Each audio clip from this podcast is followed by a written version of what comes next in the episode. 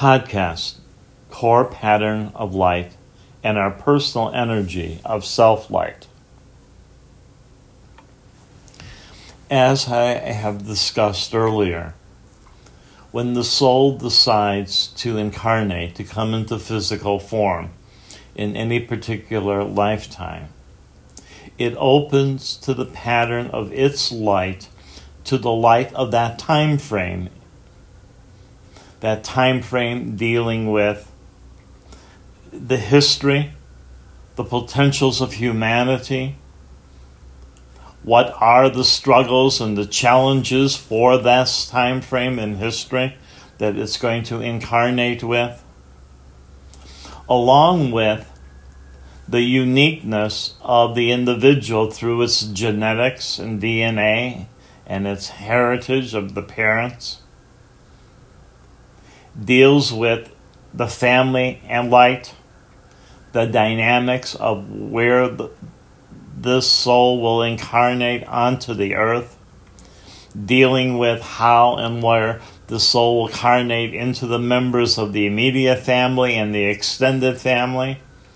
the specifics of the light, of the energy of where it will live, the specifics of the light and the energies in the home or the apartment or the, the space that will occupy and support its life's journey, along with the various geographical locations that surround this place of location, along with the energies of Gaia the energies of technology, the energies of all things that are going to exist on the earth. The soul begins to weave its light with the light of each one of these relationships. And this is what's born into the subtle body as the fetus develops from the coming together of the sperm and the egg through each stage along the way. This is the wisdom of ourselves. This is the wisdom that is inherent within us. This is the wisdom that says we have all wisdom available to us because of our subtle body and the subtle body and the energies around that. So, as we open to our own self light, once we are born and we enter into the physical world, we carry this light within us, and this light within us radiates from within. Our thoughts, our experiences, our mind, our body, the challenges we go through begin to separate us from this core self light. But also, this self light deals with the rituals that we go into, once the child is born, we recreate the connectivity of what was there within the energies that came through, as I talked in earlier podcasts, into the process of all of these parts. We reconnect it now into our physical form and into the physical life. So our self light then becomes the composite of all of these energies that are so available to us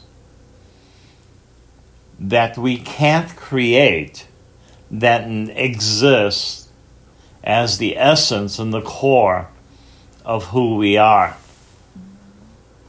The only thing is, we in our perceptions in the ways that we think in the ways and the choices we act through our challenges and the chaos and the dualities and how we interpret in reactivity the various people and events in our lives separate us from this core light. So when we turn and we ask for our self light to come forward, we are choosing our intent and our will. We are choosing with our voice inside of us and the voice outside of us, saying that our hearts and our minds and the beauty of the world, the potential and the possibility and the light that is behind hope and love and compassion and the light behind all of these other wisdom type of expressions is stronger and is natural compared to the events and the chaos and the brokenness that we are so exposed to. So, although it may perceive that the world is falling apart,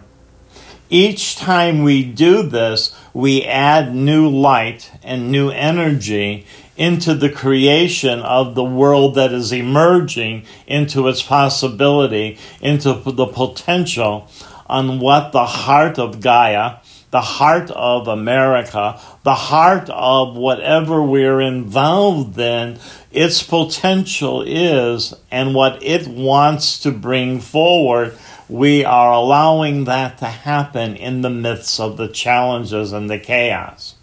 Hence, indigenous cultures that perceive life as suffering, but we are not here to suffer in life. This is how we live this, is through our self life and the weaved relationship we have with our self life, with our family and the genetics that's around us in our body,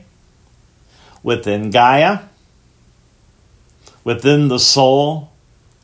and within the potential and the heart of the life force of humanity on what it is offering us to be able to transmute through this light this form of connection. So the light that renews is a flowing light. It renews through this living form of circulation. It is not something that we are channeling, but we are generating in our cold, creative relationships that we have with anything and everything of the heart that is around us adds this light of generation that emanates from us, which then relates to healing, relates to creativity, relates to the medicine or treatments that we are involved in, to the foods that we are eating, or to whatever it is that we are attempting to do in life, comes together in this process of wholeness. This is the renewal of our body of light, which allows us to perform and be the light and the potential behind all things. Again, you can see this as it's laid out through the 20 day now Nawals, giving us that opportunity to do this. And through the temple houses and the Cofradia systems, each one of them holds the ideal of the manifestation of the potential of every quality of life that's there so as we go through these 16 rituals, these 16 temple houses, we encompass the totality of anything and everything that exists at this time frame within our life. So that we become the core light that adds its blessings, its loves, and its abilities to be weaved together into the light that is within the world and the potential that exists.